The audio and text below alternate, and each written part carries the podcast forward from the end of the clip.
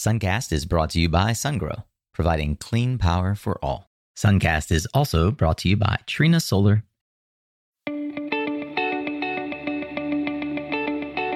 Hey there, Solar Warriors. I'm Nico Johnson, and this is Suncast. Each week, I pull back the veil on the life and business insights of clean tech entrepreneurs building the most noble and impactful companies of our time. I hope what you learn from this conversation is a catalyst for your own growth. So thanks for tuning in, and welcome to our tribe.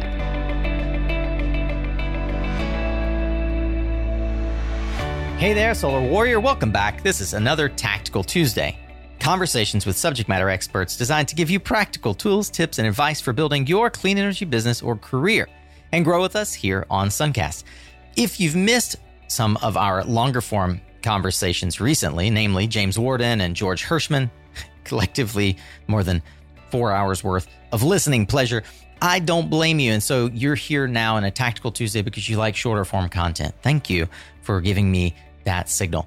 I've done a little bit of extra work for you today. I've taken two excerpts on this Tactical Tuesday out of the episode two or part two, episode 476 of James Worden that was released back in May. And I want to present them to you here so that you can get a glimpse of what you missed if you did not, in fact, listen to that episode. Today, we're going to talk about James' perspective on the evolution of electric vehicles. If you're unfamiliar, James Worden is a serial entrepreneur who created two separate companies, both tied to the name Solectria.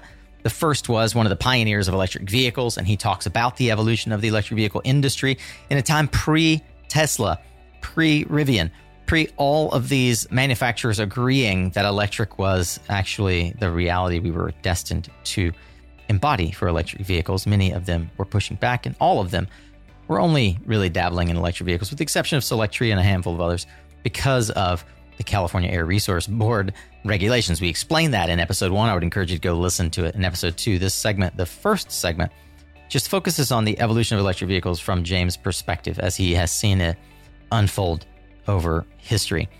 And then the second segment talks all about listening to the customer. But we'll get back to that in just a moment. I'm so glad that you've decided to join us here and level up your game. Remember, you can find resources, links, and access to today's guest and all the other guests by accessing show notes over at mysuncast.com. While you're at it, I hope that you'll subscribe on your favorite podcast platform and leave us a rating and review. It really does help others discover this content just like you have today. Now, let's get down to business. These are two practical excerpts from the long form James Worden interview that I hope you'll give a listen to, and I hope that it'll prompt you to go back and listen to the longer one. Tune up your skills, Solar Warrior. We're diving into a practical, tactical conversation here on Suncast. This is segment one about the evolution of the electric vehicle industry. How do you summarize for those who ask about the history of Solectria as a company, as an electric vehicle pioneer. How do you summarize kind of the evolution of the industry? And I realize that might be complicated and difficult, but I presume you've got more practice than I have at listening to it. I'd love to hear you talk about that.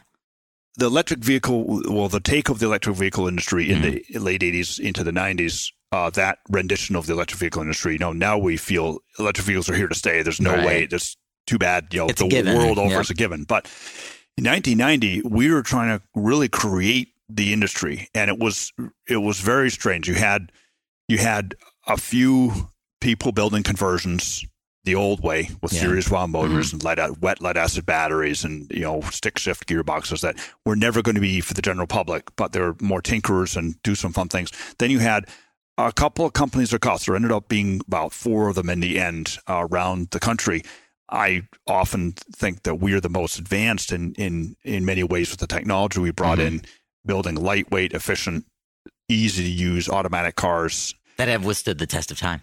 That have yeah, that's that's actually true in Boston. But we've crushed a few cars that have rusted away yeah. over time with too many winters. The salt's just terrible. But uh, which is why we built the composite cars. You know, the sunrise. Yeah. You know, from the light speed, the flash, the sunrise. But you know, this picture. I don't know if that EV1. Yeah, it was it, it, it, shows as impact. You can't quite read that, but on the door it says impact. Great name for a car. Yeah. But uh, the uh, General Motors between General Motors, I put them as sort of the poster child of a car company, a traditional car company that the people in the EV1 program loved EVs. The salespeople, the the you know the designers, developers that came, a lot of them came up with AeroVironments, and then GM joined together because mm-hmm. AeroVironments built their solar car for them to compete in the 1987 wow. World Solar Challenge yeah. in Australia when we went at the same time, and GM sponsored us as well. Hmm. But there were those people, and then there was a corporate and people around in and around corporate that absolutely detested the whole idea of electric vehicles and right. everything it represented, and they were completely against each other. And when Bob Stempel was at General Motors, and we we met him, he was an advisor to us. Yeah. Um, while he was there, and but more when he left there, when we went to energy conversion devices, Stan Ovshinsky's nickel metal hydride yeah. battery business. But he promoted this car at the very beginning. When he left, uh, uh, Chairman uh, Smith, Roger Smith, he rolled out the final production version of the EV1, which is not this car. This is the AeroVironment Impact that was built for General Motors. He never really liked the electric car. He yeah. didn't he didn't want it to succeed. And you know, General Motors and Ford, Toyota, Honda, they were forced into it by California Air yeah. Resources Board, the whole CARB, 2% then 10% EVs by 2000, I think, one and 2003. Mm-hmm. And it kept ratcheting up. And even more scary than that, as if that's not scary enough for the traditional automakers, Massachusetts, Connecticut, Rhode Island, New Jersey, Sorry, we're all going to follow suit. Mm-hmm. They're like, as long as this happens in California, we're going to take that on too, yeah. um, as some things tend to go. But what happened was that California mandate single handedly amped up and put a lot of power into the EV incarnation of the 90s and single handedly destroyed it. it. and that's the sad thing. If in some ways, I think if it had never happened, it might have grown more organically and carefully, but it probably wouldn't have happened. Yeah.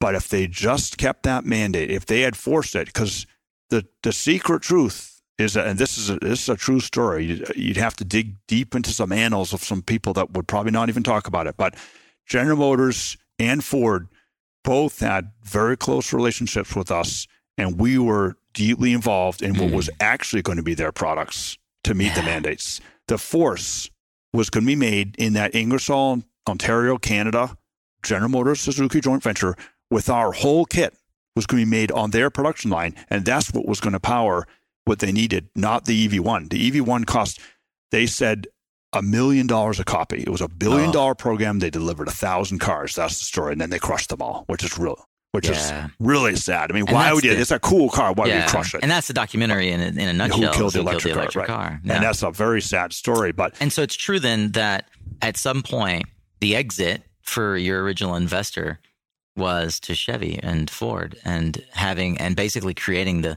the prototype or the platform on which the original automakers could build electric cars. Yeah. And it, and so we didn't use a Ford car, but how were we tied in with Ford? We had this is 100% truth.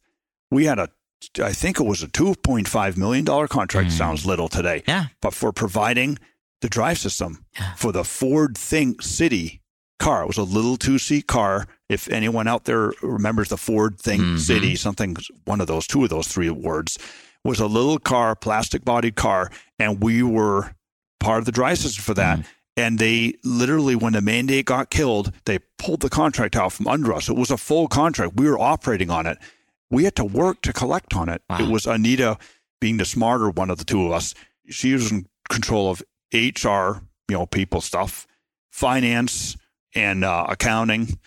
She had to collect on that, and it was a it was a tough one to get that to get some of that money out from Ford. But the whole industry just ended. Mm-hmm. And you know, we had gone through. We made pickup trucks, we made step vans, we made school mm-hmm. bus drive systems. We yeah. we moved more and more into making drive systems. But then, as the EV mandate died, all the utilities and government fleets just turned off all the or no more right. orders came. Yep and we sold a few cars here and there. Like Robin Williams bought one, huh. uh, a, a two seat Force. GT with an extra motor and an extra batteries and longer range. You know, we were building NiCad and nickel metal cars that were getting you know 120 miles in a in a converted car. Yeah, is it true um, that that Force is from the Star Wars? There are a lot of influences. If you look at the S in Solectria, there's none right here, but the S in Solectria is a is a Star Wars shaped S. Is that right? And you know, Force, Light Speed. So the font uh, is some pieces of the font are Mm. borrowed from Star. We don't extend the S the way the Star Wars I, is. rec- but I recognize there's probably some some trademark, if not some direct conversations with uh, with their organization to s- ensure that you're not infringing. yes, we we got a letter from Lucasfilm when when the Force came out, and uh, with no money changing hands, we settled on we can use the name Force, but they, we can never refer to Star Wars movie. We can never say phrases like "May the Force be with you," right. and we joked about it. But we Mm. joked about it, telling people about the story of the Lucas letter, right. so it made it even more fun. Or yeah. And uh, yeah, so a lot of those names, Lightspeed, the Flash, Mhm. the Sunrise, not so much, but these names are kind of influences of, Mm. of Star Wars. Fun, fun Very stuff. fun. That's a that's a fun fact for sure. Uh, I'm going to uh, push forward in time a decade because with the sunset of the carb incentives, uh, thus entrepreneurial quandary. What are we really doing, and how are we going to build this company? History would show that you did successfully exit, sell Solectria Corporation. Uh, What was that exit about? Like, how how did you actually salvage the company into a sense of like you actually got a chance to have an entrepreneurial exit? Yeah, it's that interesting story. And uh, again, a, a lot of other people involving successfully guiding this process. But we had migrated into a company that I always said to myself and my wife and others that anyone can be can be this company. We were basically doing a lot of R and D Mhm. contracts, corporate customers, government contracts, military. We did a lot of military contracts, Right. building power supplies and DC DC converters. We made inverters that made three phase with an artificial neutral without Yeah. ground, like all these different things for hospital Humvees and hybrid Humvees. And I went home some days, you know, literally smelling like diesel fuel, Wow. like you know, like You became experts in power conditioning and, and Yeah, electric and I- conversion devices. it was just um the dream was gone the spark was gone it was a Mm. i hate hybrids i've always hated hybrids and elon musk says it best it it puts all the it puts the worst things of, of both types of cars all in one car. You're lugging around these Mm. batteries that you don't use all the time. Then you're lugging around this engine when you're doing your short-term driving. And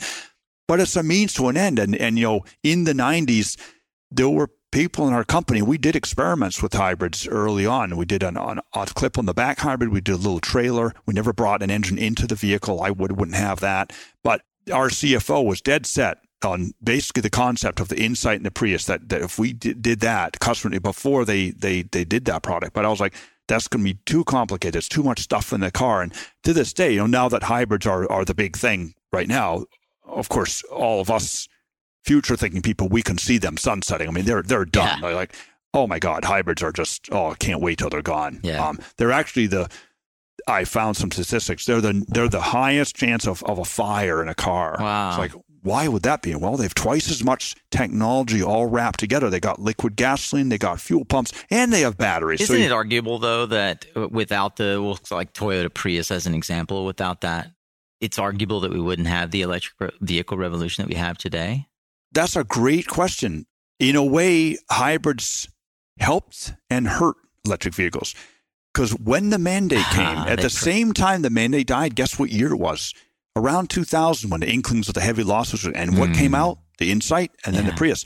So all our individual customers, save Robin Williams and a few other people, went and ran to this thing they can get that, well, it's not electric. I really want an electric car, but they're too expensive and I can't find one. And so they all could buy this mass market car. Yeah. And yes, everyone was driving a very small part electric car, but you couldn't plug it in. It delayed by 20 years. The I inevitable. think I think Toyota and Honda did an unbelievable job coming out with a really neat high mileage gas car Yeah. called a hybrid that delayed the electric vehicle industry by 15 or 20 years. Now at the time, why in 2000 couldn't we succeed in our own selling then the Force became a $33,000 hmm.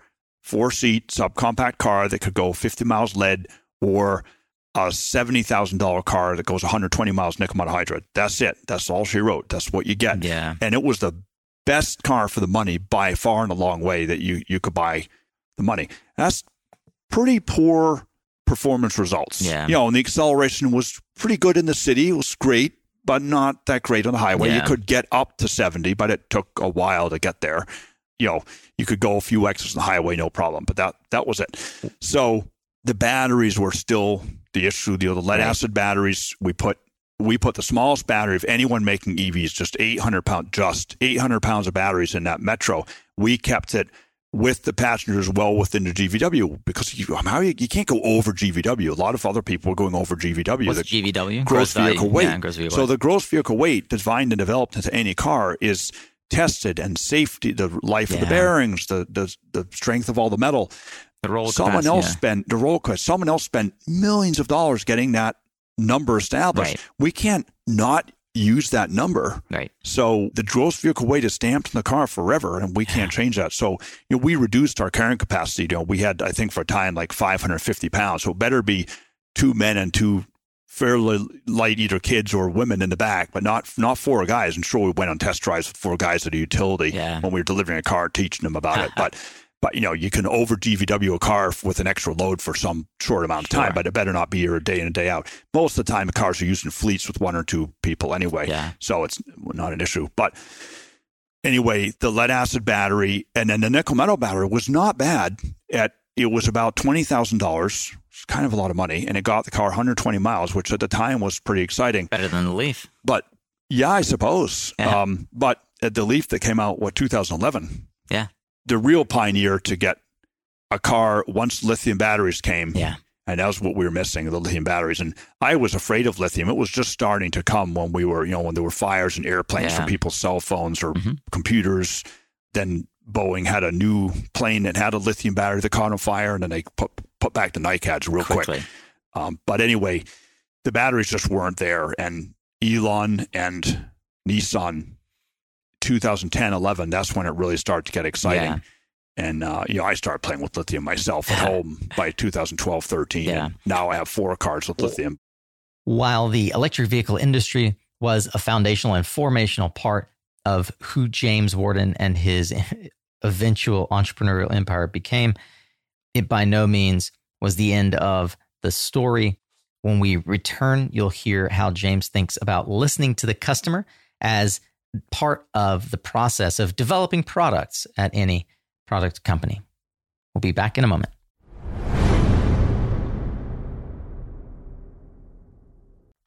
The solar industry is at a critical moment. Trade disputes, supply chain constraints, and interconnection delays threaten the momentum of the clean energy transition's golden technology. Hey, Suncast listeners, I'm John Engel, host of a new podcast for the solar industry called Factor This. Each episode, we're taking you in depth on the issues that matter to you most. And we've launched with a four part series on the Auxin Solar Tariff petition, which includes an exclusive interview with their CEO. Nico was one of our first listeners, and I hope you'll join him. Subscribe wherever you get your podcasts, and we'll see you at Factor This.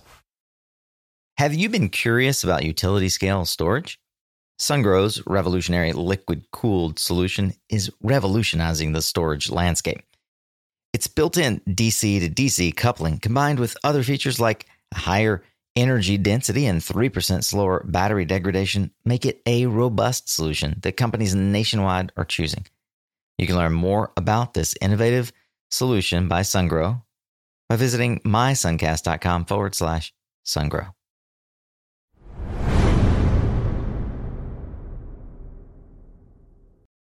The first product that I installed uh, was the NEMA 4X. You guys like really had the only, I'll say, bulletproof stainless steel cabinet, and Allison must have sold thousands of them. Uh, Allison Duffy, uh, she's the, the queen of Yeah. solar sales, in our opinion. Um, She works with Andrew now, yeah, course. she does. What about innovations like that? Were there core decisions like that that ultimately you made a bet and they and they worked out for you? Yeah, I mean the stainless steel cabinet's an, an, another example of where customer voice just told us what to do. It's like if a customer's asking for something, there's something simple. It's Yeah. like how many can we sell if we do this thing they're asking for? Yeah. How weird is it? Because you have to say no sometimes. That's right. But what's it going to cost us? And most people think, oh my God, stainless steel enclosure, that's going to be mm-hmm. so expensive. We're never going to sell very many.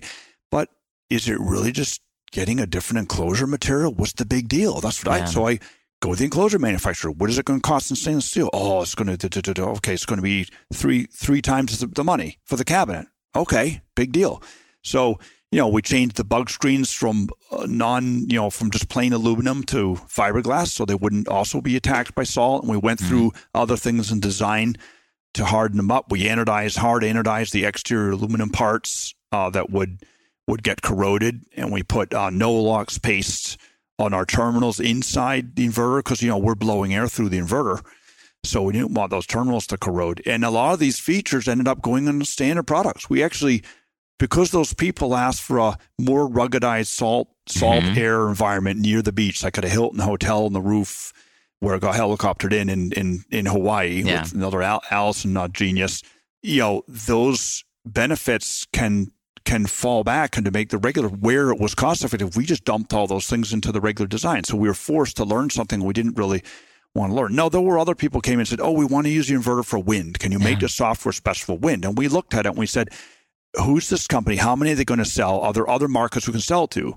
No, not really, and not very much. So we said no to like five different wind projects. I think one thing we sold to where they said we'll we'll make a separate box that'll control your inverter so you don't have to change the software. And I think we said yes to that, and it didn't turn out to be anything. You know, yeah, it's like we just sold a standard product and we gave them some way to like connect to the data port to get some information in and out, but I can't number them. The number yeah. of there's so many features and options that came from customers. It goes all the way back to the cars. Like utilities, for some god awful reason, they wanted cruise control. It's like, why do you cruise control if the car goes 50 miles? Yeah. Like, just use the accelerator. It's like, nope, that's not how we're gonna we're gonna listen to them. And we put cruise control. It was two buttons. Yeah. Set cruise and disable cruise, and it cost us like 15 cents. Okay, it cost us twenty dollars, but we sold that option for like four hundred dollars, right? And every customer bought it in the utility Amazing. and the fleets because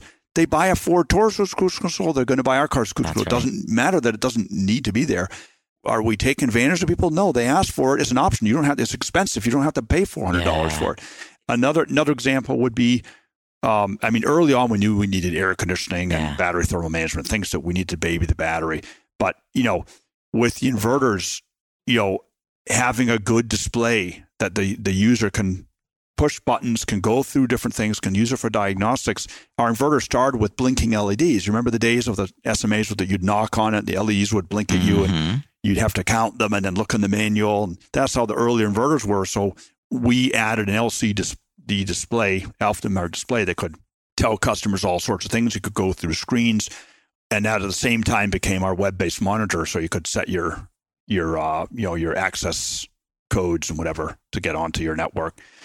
So uh, you know many features like that got added, and people mm. wanted fused disconnect or they wanted unfused disconnects, and I was like, oh. So we actually had a very complex set of SKUs and options, and it made it made some of the management and some of the operational stuff quite difficult, and that's where IBK and her purchasing team and the operations and the build people. I mean, they had they had a lot to handle. We had configuration sheets that would would drive people insane. There were so many different check boxes and unchecked boxes. They oh they don't want this on there. They do want it there, and we it became like a la carte, like an a la carte menu, like yeah. going to Chinese and getting dim sum. Was that was that a a feature uh, or a bug about the Solectria company as a development? Well, that yeah, that's a great question. Does does too much complexity then hold us back. Mm. And uh, yeah. we love the we called them vanilla. You know, like we the only inverters we built not to spec were vanilla inverters. We would just build some. Like when the line had extra time, we built some vanilla inverters. And if you wanted, if someone called in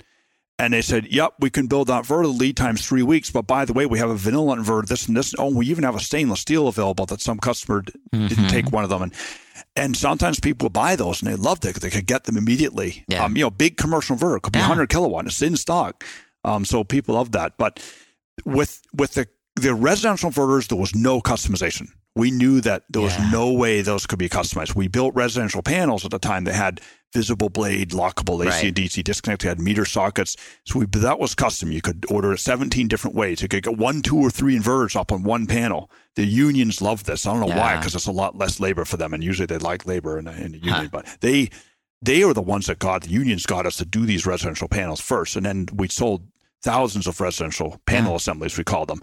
But with the commercial inverters, they're the exact opposite. They're completely customizable. We knew we were building this giant box and you know a, a, fused or unfused disconnect difference is like a couple hundred, hundred fifty dollars different, might right. be four hundred or six hundred. So for a four hundred amp disconnect, you know, big disconnect like that. So why not let the customer have that that money? Why do we want to take more money, be less competitive out there, and be wasting yeah. material when they're going to have a a, few, a circuit breaker right there? They don't need another fuse in the inverter. Mm. It's just wasting a little energy. It's wasting parts, more reliability. We're going to get a call on something.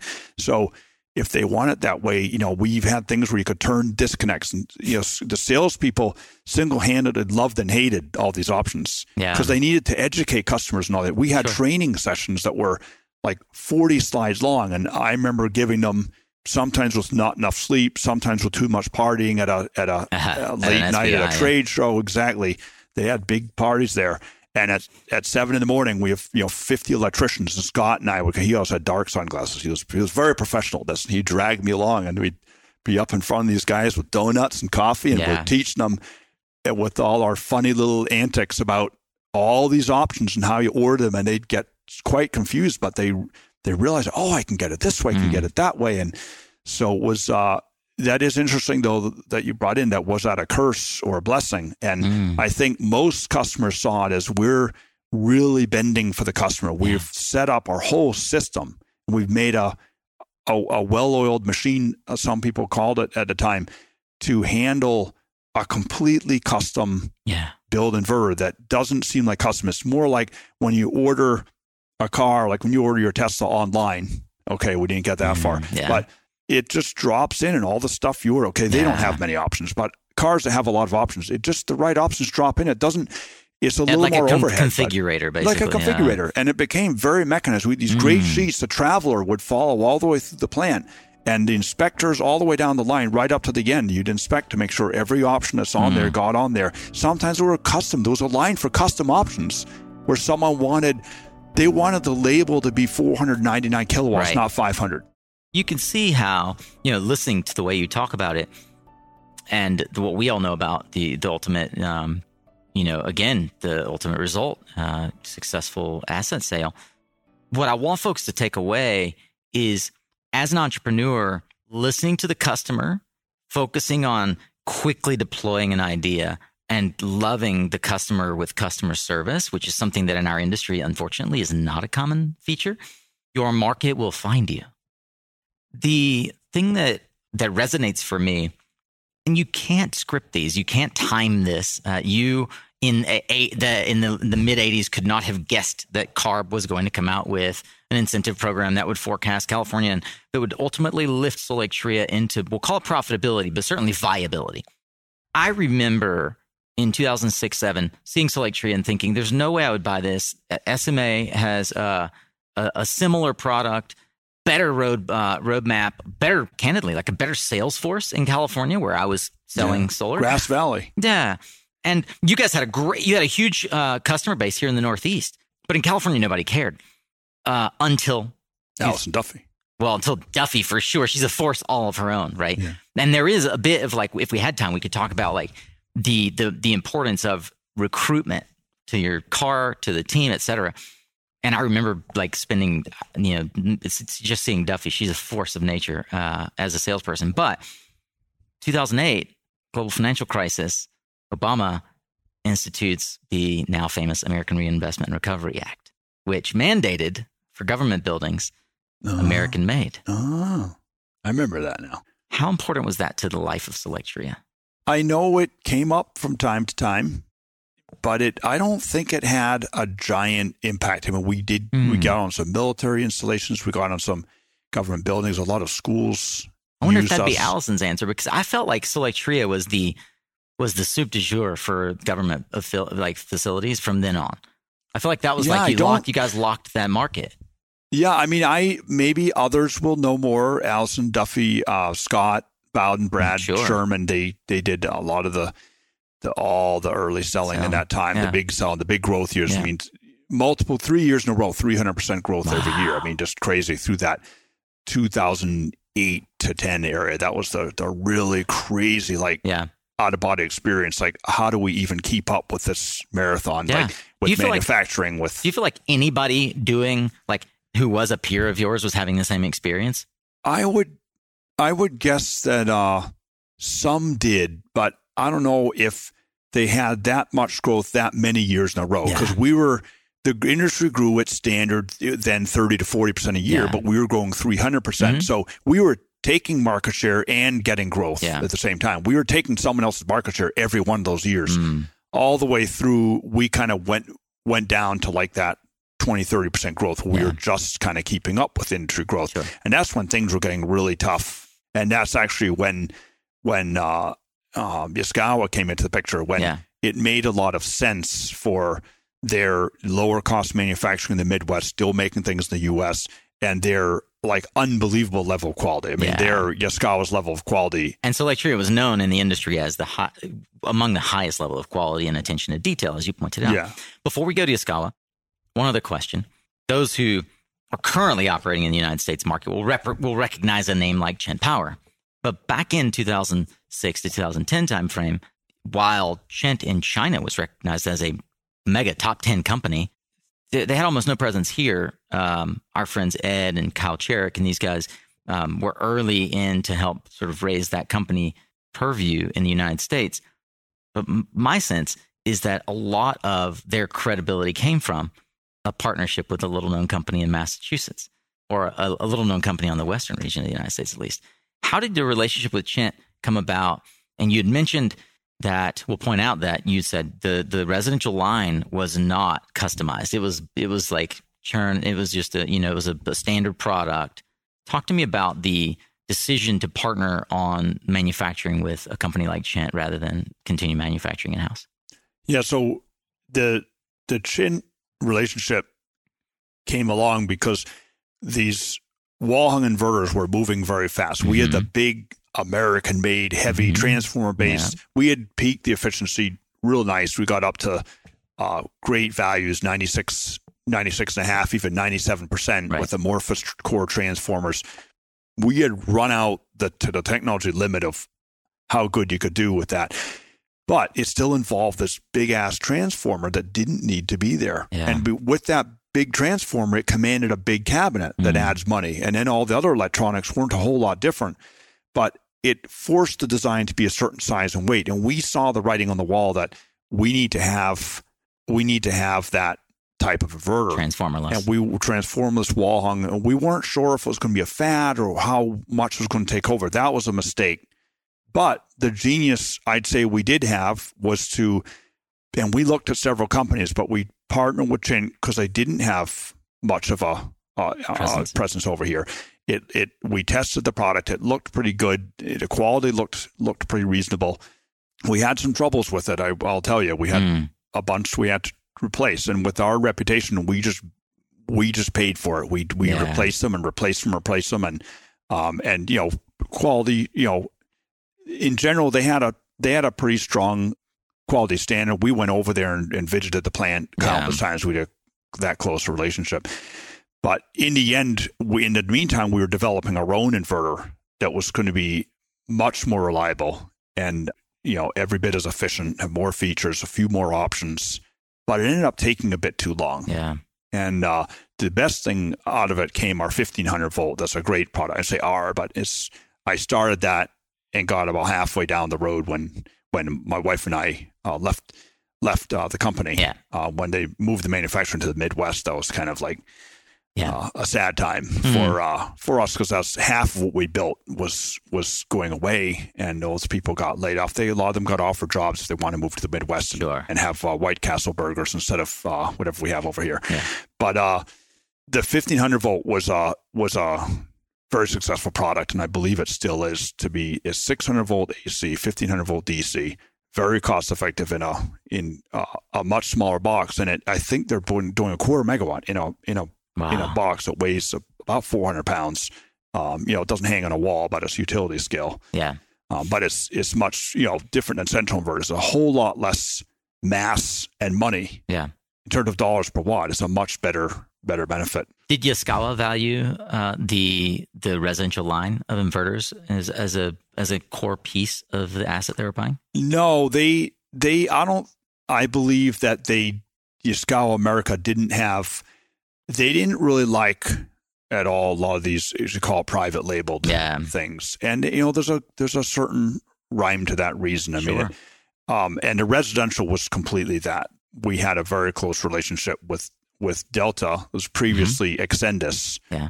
We made the inverter kind of our own. We had one of Michael Zerko's early things was to work on the software actually Yeah. in Germany. So it's Germany. He worked there for the first couple of months and then came to the company and worked on some wacky projects, some uh, some solar driven like blimp thing at our company for some again one of these are re- research projects and then he started working on the commercial inverter and then he was working exclusively on a 2003 area but that inverter uh, line uh, we were the pretty much the only outlet for for for this you know the whole Americas area and uh, we it was very much integrated with these residential panels, so Yeah. it could fit different codes in different states. You could get it a la carte again, Hmm. kind of very customized to the panel, or you could just buy the inverter just Yeah. in a box and do it all yourself if you really like to tinker with all the other stuff.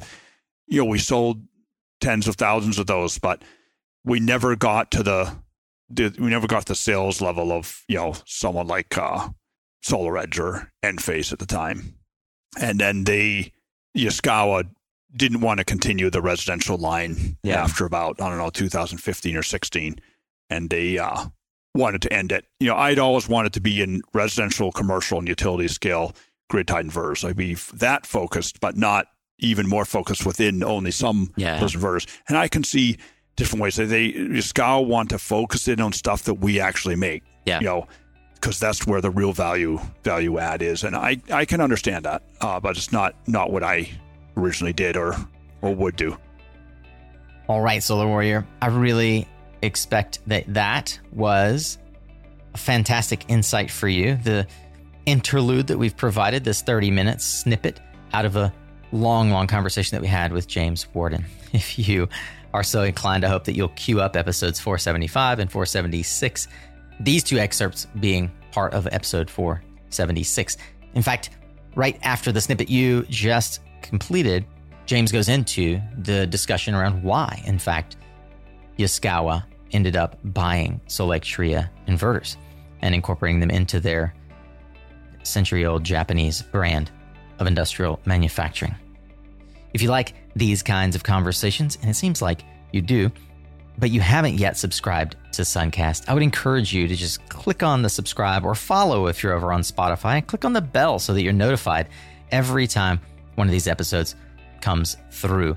You don't want to miss out on our practical, tactical conversations and insights geared towards helping you in your career and business building journey. I'd love to hear from you. What was it that inspired you to listen to Suncast at all? What did you glean from this conversation that you've listened in on today? Would you share with me and my team and James over on LinkedIn or Twitter? You can find our socials, as of course, you can find all of the other useful links and resources, as we always link them on the show notes at mysuncast.com. Would love it if you would like and comment and even share one of our posts about the episode, or even go back, hopefully, now that you've subscribed, and listen to the longer form episodes with James. This interview with James was one of the rare opportunities to actually hear more about James the person rather than James the entrepreneur and CEO of Solectria. And it really was a deep dive into he and his wife Anita and the phenomenal story that they created together. Thanks again for dedicating your time to listening to this Tactical Tuesday. I'd also like to take a moment to thank the sponsors who help make Suncast free to you each and every week. It's definitely not free to produce this deep, involved content, especially when I have to fly to remote locations like northern Massachusetts to capture these meetings in person, like I did with James. You can learn more about our supporting sponsors at mysuncast.com forward slash sponsor, and that's also where you can learn how to partner with us to reach thousands of solar warriors and clean tech champions twice a week, just like they do. Remember, you are what you listen to. Thanks again for showing up, Solar Warrior. It's half the battle.